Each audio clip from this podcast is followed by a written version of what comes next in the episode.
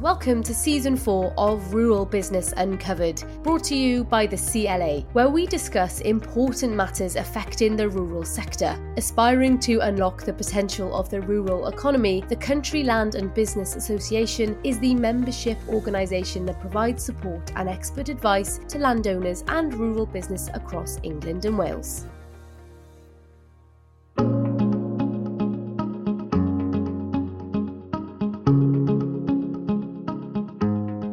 Welcome to Rural Business Uncovered. Today we're talking about the all important health and safety. Farmers and landowners are becoming increasingly aware of the need to pay attention to health and safety practices and processes in their business. Today we're joined by Libby Bateman, CLA Rural Advisor in the North and Oliver Dale, Managing Director of Safety Revolution, who will talk us through the key health and safety factors rural businesses should consider. A huge welcome to you both. It's great to have you with us here today. But let's get some introductions first. Oliver, your work at Safety Revolution is all about providing, you know, a comprehensive system that delivers robust health and safety management. Tell us more about that. Well, I guess the first thing I should say is I, am a farmer's son uh, from St Ives in Cambridgeshire, and I, I was farming sort of uh, through my 20s and then came to do this about 20 years ago, qualified as a safety practitioner. So specialising in farms and estates, and that's all I do. Agriculture has unfortunately the worst track record in the UK statistically, and that's not that's despite the best efforts of farmers, I would say. So what we try to do as a business is deliver a management system. We don't do what I call hit and run auditing, where we come in for a day and create a list of things that are wrong and then disappear. Uh, we tend to work with people over a period of time to try and embed things so it becomes a team activity and people hopefully are less scared of safety as a subject and more inclined to engage with it and make it happen. So we're very much about a relationship based approach in the same way that you would have an agronomist or a nutritionist with livestock, trying to help on a daily basis and being a reference point if somebody wants to ring up or email in for an answer and I guess with that comes embedding the the way of thinking, you know, putting health and safety up there as a priority um, and having a high level of importance. Thank you, Oliver. Uh, Libby, you have extensive knowledge of the rural north. What about your role at CLA? Hi, Lizzie. Um, I work as a rural advisor in the north in the CLA North team.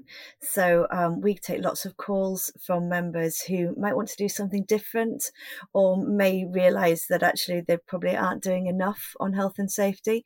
So uh, sometimes people people might say, well, I want to change my business model. You know, what, what are the implications on that?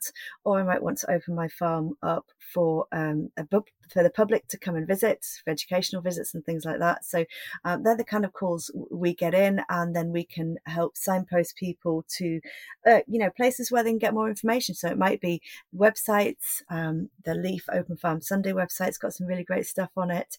Um, the Health and Safety Executive, and also, you know, signposting to people like Oliver and Safety Revolution who can do a much more in depth and a much more sustained package to help people make sure they're getting it right with health and safety in their businesses. I'd like to talk more about that. Um, starting with obviously, you know, rural businesses involve using large machinery for long hours. Uh, it's all about keeping everybody safe, but it's it's not just about the employees; it's the members of the public. You know, you may have uh, suppliers on site or customers, but could, we talk about, and you, you spoke about this, Oliver, why is it so important to have health and safety in the workplace and, and why do people need to be prioritising that? Generally, there are three things to consider. One is the, the moral obligation, uh, which I think most people in, in the rural community feel very strongly anyway. They, they want to keep their people safe. Uh, often it's just that they don't know where to start or how to do it. So, number one is the moral uh, thing, which I think burns quite strongly with people. Uh, number two is you've got a legal responsibility as defined in the um, Health and Safety at Work Act. It's an obligation that's placed upon an employer or a duty holder if they are running a farm or estate environment for, for both themselves, their staff, and, and third parties like contractors and visitors. And then, of course, there's the financial imperative, um, which is that if you don't manage safety well, then you're subject to a range of, of fairly punitive costs, uh, both direct and indirect, including you know fines, insurance premiums, and uh, of course the HSE can now charge for their time. So they do make a point of making it quite uh, expensive if you if you do get it wrong, or if they perceive you as somebody that's not making a genuine commitment and, and can evidence that. And what sort of notices do employers need to display around the workplace? That's a good question. I mean, there are certain requirements. Uh, for example, any employer should have a health and safety poster up, which is a standard poster that the HSE provide, and that tells um, everybody who's interested certain basic information, including you know who you go to in the event of a problem with, with safety on that site. You are duty bound to post a copy of your insurance certificates. Um, that is a legal requirement. And then, as Libby and I were chatting the other day, you know there there are other things such as you know fire notices that one will be required to have, but it's important to um, to make the point, I think that um, the signage that would be applicable to any given yard or estate or farm environment uh, would normally be determined through a risk assessment process. So, you know, one uh, can only generalise so far. Those that I've just noted to you would be would be key requirements. Uh, but essentially, the order of play is, you know, whether you do that yourself as the owner or whether you employ somebody else to do it, you should conduct a thorough risk assessment, and that should then include telling you where you need to put things like signs. Libby, I'd like to expand on on those risk assessments. You know, as Oliver's just said, and, and by UK law, businesses have a statutory duty to conduct a thorough assessment of risk, but what is the best way for risk assessments to be presented? Just heading back a little bit to what Oliver said uh, said about the signage, there are those two statutory signs that are really really important. So by law, you have to do, you have to display them if you've got um, got employees um, in the workplace. Um, and we ha- you have to be, um, I think Oliver touched on it as well, a little bit about how you can define between who's an employee and who's a subcontractor on, on, on the site. And there are different, different rules and regulations within that. But in terms of risk assessment, um, there are, there are some, some statutory regulations there is that if you've got five or more employees, you have to write down your risk assessments. Um, you know, if there's fewer, it's still best practice. And we all do risk assessments all day every day in in our mind and in our heads we think oh god there's a hazard there. How am i going to react to to that hazard?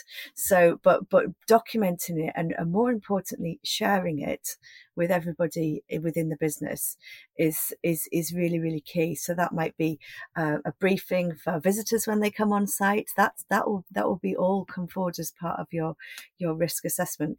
If it's a case that it's a, a you know a member of staff and they need specific equipment, whether it be PPE, um, you know, protective person protective equipment for staff, contractors, visitors. Again, you know, you need to if it's cited in your risk assessment as a mitigation, then you, you do need to make sure that you provide provide it and that it's you know it's in it's in good working order. If there's specific equipment staff need to use to work more safely? You know uh, is it maintained? How's it maintained? Is there a record of how that's been maintained? So it is a, a really really huge huge area. And as, as oliver will see in his professional capacity, um, there are there are very big um, risk assessments. You know, that are very professional, very corporate, and then there'll be also sort of smaller businesses that just just really have a have a side of A4. There are resources online on the HSE website with templates of how people can make a stab at this, and there is no sort of standard format, but the most important thing is that you do it and, and that you write it down.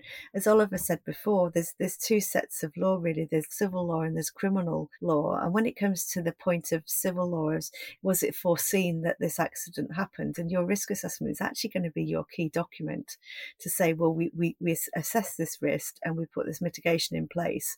Um, so uh, yeah, it's it, it's really really it's it's a huge huge area, um, and uh, I'm sure Oliver sees incredibly vastly different types of assessment all the time. I think some very important points there you flag, Libby. The first is, um, from my experience, of the five, the, key number of five employees at the trigger point at which you're required to document processes and procedures and policy. Um, it's important to flag that um, the HSE calculate that five, uh, that number of five, based on partners, directors, full time, part time, and casual staff. So you can have a business, say, that ticks over with one or two partners, but then in the summer goes up to two or three casuals or part timers, or has somebody in the garden, for example, they put through the books. That's that's a key key factor. And so if you get to that magic number of five, um, it's really important that you you do document those processes and that you you don't sort of um, trade around the five. If you think you're at five, it's really important that you document. The second point I'd make, if I may, is that uh, again on the self-employed, uh, as you rightly pointed out, Libby, there are variations. It's really important to make a distinction between, say, a one-person business like what may be called a one man band historically, and a larger contractor. A larger contractor providing a service to you um, would be required to have their own policies and risk assessments, and you would be required to make sure that they were adequate before they came and worked for you. But if you're employing a, you know, classically a self-employed person uh, as an individual, the best advice that anybody could give you is that to treat them effectively like a full-time employee for the purposes of inducting them, making sure they're aware of, of hazards and risks and control measures, because ultimately that's the way that um, they will be looked at if there's an issue. Again, similarly with PPE, there's been some recent changes to uh, to the rules on PPE. First and foremost, if you know, all PPE must be provided free of charge. That's always been the case for full-time staff, but it's now also the case that uh, for self-employed people, if they're coming onto your property and doing work for you, you're duty bound to provide PPE uh, if it's required to do that job. On the record side of things, again, you've made a very good point, Libby. Um, evidentially, and this frustrates a lot of people, but evidentially, if it's not written down, if you can't evidence it, then it didn't happen. Word of mouth doesn't cut, unfortunately, and that's uh, relevant whether you're in the whether you're in the civil or criminal side of things, because um, there is an important distinction between civil and criminal, which is worth making, which is that the HSE enforce um, the Health and Safety at Work Act, which is the criminal law, where you have a statutory obligation the civil side of it is where you may have a claim scenario from an injured party, whether that's a worker or a member of the public. And generally, your insurers will tend to focus on the civil claim because that's what results in them potentially paying out, quite understandably. But it's also really important to address the criminal aspects because, generally speaking, an injured party, say they've gone to a no win, no fee solicitor, for example, their case is strengthened dramatically if the HSE are prepared to take action on the criminal side of things. So it's important to address both. And of course, the consequences of a criminal prosecution by the HSE are often, you know, far worse for the um, owner, trustee, director, or partner. Yeah, I just want to hit on the point about um, volunteers because a lot of the time some some businesses may have volunteers in there especially if you're a land-based business um, and and also there's move towards things like care farming and educational visits in onto onto your business. So um, I just wanted to mention that the volunteers on your on your holding or uh, should be treated the same as staff as well. So it, some people might just think, oh, well, they're not staff, so they don't count. They, they very much do if they're volunteering their time in, in the functioning of your, your business. So the key, as you've said, the, the key difference there is usually with volunteers, they're not getting paid. The law makes no distinction. The fact whether you're paying them or not paying them, you have the same duty of care you, as, as an employer who would be paying them. Uh, your duty bound if you're the owner occupier of that property or in control of it if you're deemed what's what's deemed the controlling mind you are required to make sure that you treat them in exactly the same way as a, as a fully paid employee. It's really fascinating. I'm sure a lot of value in, in what you've just discussed, especially for small businesses or for those that perhaps have volunteers or smaller teams. Thank you both.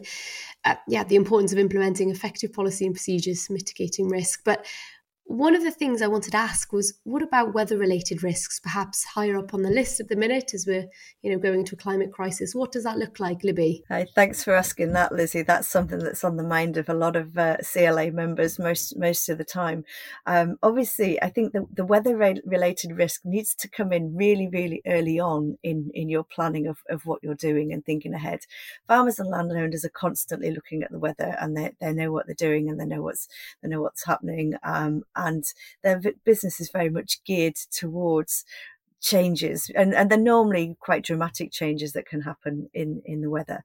However um, you know if, you, if you're doing something different different from business as usual that's where you know you need to think way way way ahead of, of, of so if you're getting different people into your organization whether you decide you're going to start running weddings or or something like that on your farm or whether you're going to open a, a, a, glamping site or stuff like that you, you that's the weather's got to come in very very early and then thread all the way through to the day before when you're going right do we need to implement our mitigation strategy that we put in if it was snowing um, or if it was if it starts to rain or if it's too hot? We've had that this summer summer as well. So so that whole street we're not very good at the too hot thing in the in england and and wales really.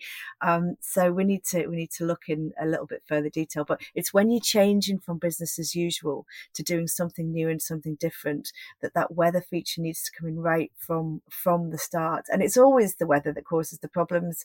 People can't get there so that that messes your day up. People you know you can't park in the field where you thought everybody was going to park because it's absolutely waterlogged. Or the other great one is um, that uh, nobody can get off the field once they've parked there, and then you, you you technically into quite a difficult risk factor if you're starting to get other people towing other people's cars around when there's pedestrians and things like that, I mean, um, yeah, you need to think about the weather really, really early on and monitor it and um, implement whatever strategy it throws at you um, the day before. Hopefully, you'll know what the weather's going to be the day before. Does that also apply to office staff um, in terms of you know thinking of risks and safety and, ensuring they're safe from harm, Oliver? I would say personally, there's a need to make sure that there's uh, that there's the right risk assessments for office staff. Generally, in a rural environment, office staff are probably at the lowest risk compared with those who are out and about in the field or around areas of the state. For me, the weather side of it is predominantly, as you say, looking forward is more like is, is likely to be heat related. We've seen a lot of issues with heat stress over the last couple of months. And again, if people are out in the field, whether they're fruit picking or gardening uh, or out on the moors beating for, for, for estates, for shoots, you know, heat stress at these sort of temperatures is a killer. And uh, again, you know, at the risk of being sort of a health and safety bore, I, the, the fundamental requirement is to identify risk, but also to prioritize it. So part of the duty is to make sure that you're dealing with the highest risks, that you've identified those and you're dealing with them in the right order of play.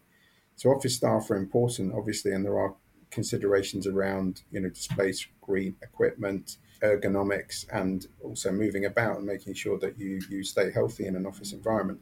But again, for me, balance in an estate environment would be focused primarily on your physical risks out and about because they're the ones statistically that are unfortunately hurting people. You mentioned there, Libby, as well, perhaps kind of new territory when it comes to weddings or glamping and things like that. So, what advice would you give to CLA members wishing to host something like an open day on their farm. We do get calls like this, and uh, quite quite regularly as well. Because so, for instance, they may choose to do an open day and and and to, as a sort of suck it and see. You know, let's let's open up for the day, get get some visitors down to the farm, see how it goes, um, and from there they might actually build an entire di- business case from from from from what they've done. So it might be that they don't want to put a huge amount of investment into engaging a professional health and safety consultant consultant. So um, in this situation, I do tend to signpost members towards the website called Open Farm Sunday, which is run by Leaf. That is designed for one specific Sunday each year, but the resources on there are applicable to any day of the year. Um, and it helps people, you know, think about the risks that might be happening on, on the farm as they p- bring people down for a visit. A lot of things like hand sanitation stations and stuff like that.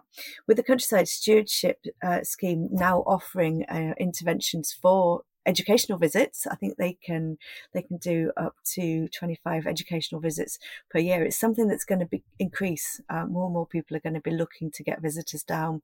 There are other organisations such as the Country Trust who will um, do a lot of that side on behalf of the farm, farmers and landowners. So um, it's not a case of you're on your own and here's the website. There are people who will come out uh, and do that. But once it comes to scaling up and doing something on a more permanent basis, that's when then you know they're going to need to be talking to people like like Oliver and, and other health and safety you know professionals around the country. The Country Land and Business Association has been safeguarding the interests of landowners and rural businesses since 1907. Through membership, you gain influence with government policymakers, exclusive and highly valuable knowledge on rural issues, unlimited access to tailored advice on all aspects of land ownership from experts, contact with specialist rural services and suppliers, and support from providers who understand your needs on insurance, healthcare, and energy.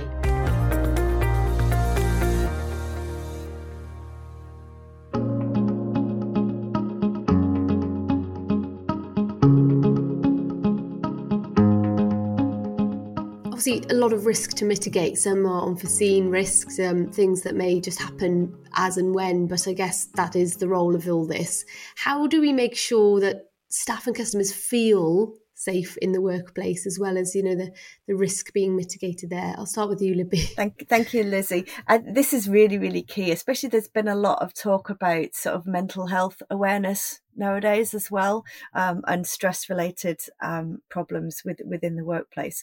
Um, I think I touched on it earlier on. People feel safe if they feel communicated with.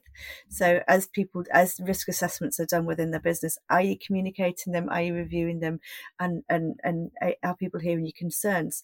But also for, for staff members, do they know who the responsible person is within that business who's responsible for health and safety? So if they've got something they want to flag or they're concerned concerned about, um, they they can do that, and do they, do they see that it, it becomes it becomes actioned, um, and and I think that's that's really important. People, um, Oliver will probably touch on this as well, is that staff do have a duty um, to their colleagues under health and safety rules as well. So they, they've got a duty to make sure that they're following the rules that are in place. Um, and things like near misses, if there's a near miss, is, is that reported? Is it communicated? Are the lessons learned?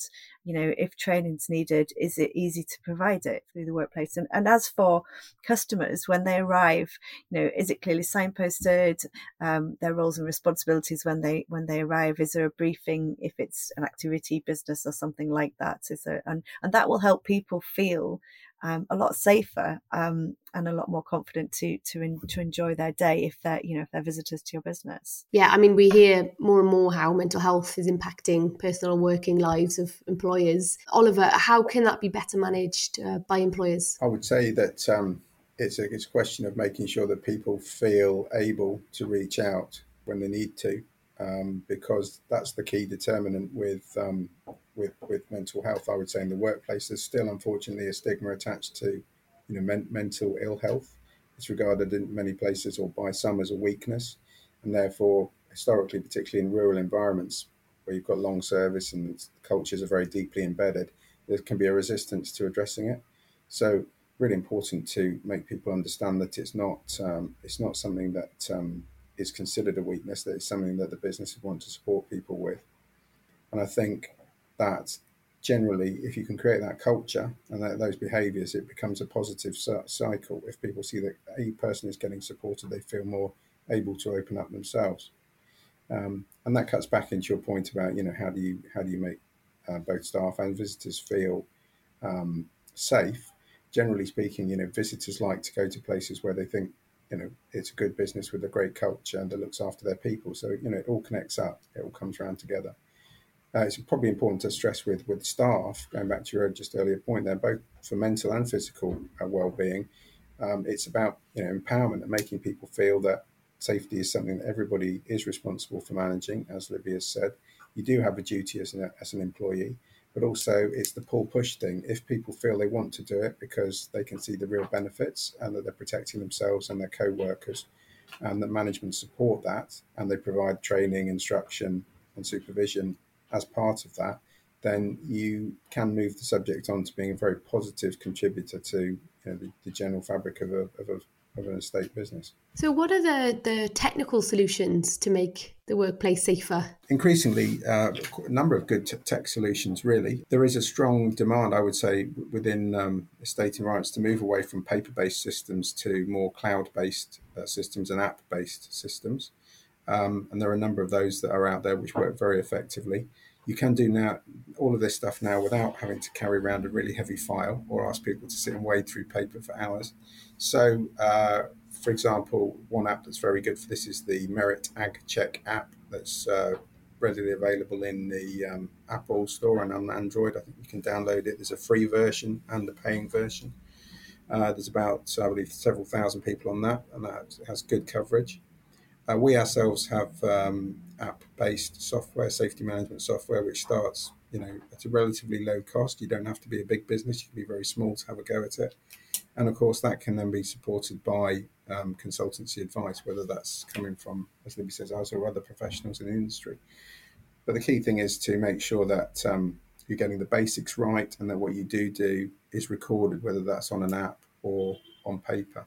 The benefit of the apps, of course, are that they are much quicker, uh, much more efficient for to to be run on the ground, but also if, if they've got to be administered in the office, um, they're much more efficient in terms of time and also evidence.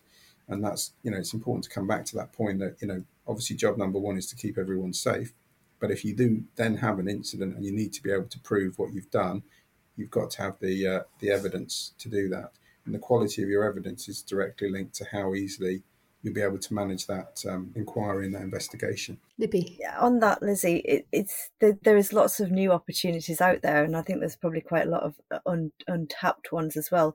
What Oliver's covered off there is a lot about information sharing and and you know software that will will enable that to to happen. And as I said, there, there is quite a lot out there. Lone working is is is an issue for for a lot of rural businesses. You know, somebody's out in the field on their own and they're they're, they're working alone, and it's how that they you know they might have a lone working policy within their business. So it might just be a conversation between husband and wife at the at, at the farm table. Where are you going today? You know, what time are you going to be back? There might be an opportunity to to track individuals or machinery. You've got AirTags, things like that. If they've got work phones, you can do Find My iPhone or uh, Find My Android, whatever they do on Android. So, uh, you know, th- th- this kind of technology is really helpful to know that somebody is safe and secure and is not, you know, not stationary in the wrong place for too for too long. So, therefore, they've maybe had had a bit of a problem. We do tend to work in areas of very low um, connectivity. So, you know, GPS devices and GPS, you know, trackers are useful on, on machinery, on quad bikes, so that uh, then we know where we know where our colleagues are if they're out and about. Um, all over the place. And WhatsApp groups uh, are great to, you know, if you've got a team that's dispersed um, and you can say, I'm going to be a bit later here. So everybody knows you pop, pop it up on, onto, onto the WhatsApp groups. It's stuff we use all day, all day, every day. But it's it's actually just just transferring it into the context of how is this going to help me with health and safety within my business. Yeah, you've covered a lot in terms of uh, kind of the benefits morally, you know, legally, financially, obligation. There's obligations to ensure that you are considering health and safety. But what would you say are the, are the main benefits? Uh, of managing and investing in safety for someone listening to this podcast? We'll start with you, Oliver. Uh, I'd say number one is, is welfare. If you look at it, um, the, the, the uh, all the research shows that you know where you do invest or where investment occurs on a sustained basis, there are less incidents and therefore less injuries to people. So that's number one. Uh, there's a legal obligation to do it, and so you know if you do invest and you're proactive, um, in the eyes of the law, you're um, in a better place. And if you do have an incident, you're more likely to be treated kindly. Uh, and the third one I'd say is reduce cost. You know, uh, again, good safety practices are generally aligned with good management practices. So, you know, good maintenance of machinery, organisation, record keeping, management of livestock. If that's all done in conjunction with health and safety, you tend to find the on costs are lower. Uh, the time input required is lower. There's, again, there's a lot of research around this that it's much more time efficient and therefore cost efficient. And then you do get direct cost benefits in most most um, commonly cited example is insurance costs. So increasingly, insurers are looking at uh, where good practice is occurring and where it's being evidenced through apps or other mechanisms where they can be proved. Uh, you know, insurance premiums are significantly lower. Libby, same question to you. Thank you, Lizzie. Um, I think Oliver's covered it off quite quite well there. I mean, ultimately, health and safety is about, you know, keeping people um, alive in their in your business and you know keeping them from serious injury that's going to impact on on the rest of your life so you know is how much is it a human life worth is is is got to be the question there and is it worth investing to make sure that we can maintain that and we can keep people as safe as possible from from from from either either you know losing their life or having sort of lifelong lifelong injuries which um you know isn't isn't uh, it's not fun for anybody. It's not fun for the people who were running the business at the time. Um you know i'm sure that anybody that's been faced with an, an awful situation like that will will will just be filled with with nothing but regret. Um i mean some things are unforeseen and accidents do happen but i think oliver will agree that, that there is a lot of stuff that is foreseen specifically even even with working with livestock you know if you've got a you know livestock out in the field and there's a footpath going across that field if you've got that that one sheep that's squared up to a walker too many times or a, or a cow that's just been a, a little bit overconfident you know you, you, need you need to move it. You need to put it somewhere else where there isn't a footpath going through the field because all of a sudden if, if there's been one incident it, it, it has been it's now foreseen. So you need to you need to act really really sharp um, and really quickly. And it may be that y- you need to get professional help in to, to make that work. Oliver? Yeah, I was just going to add to that. I think, you know, again, trying to join up the dots with people, I, I've unfortunately been involved with a number of post fatality situations and, and the recurring theme with those people who had responsibilities is, you know, why couldn't I have done more? Why didn't I know more? And uh, the emotional consequences are is is the one area that people always underestimate the impact of. So you know they're they're kind of braced for financial consequences from such an event, but they're not braced for the, the impact that it has on them and their team emotionally. And when you link it back to the mental side of things, you know that it's crushing, frankly. So you know staying positive and, and having a positive culture and encouraging people to to talk about it and do it and record it is is is is you know can be a very positive vibe and it doesn't have to be particularly onerous. I think that's the other point worth making is that you know people associate health and safety with ticking boxes and tons of paper and all of that stuff. It doesn't have to be that way. It can be light it can be interesting uh, and it can be a very small part of your time but a key point a part of that Really well put, Oliver. Uh, thank you. And thank you, Libby, as well. It's really been fascinating talking to you both today, clearly outlining the importance of health and safety. I'm sure we'll be seeing more of your work moving forward. On behalf of the CLA, thank you for coming on the podcast. If you're not a member of the CLA, you can join today. More information can be found on our website, cla.org.uk. Thank you so much for listening, and I hope you can join us again soon.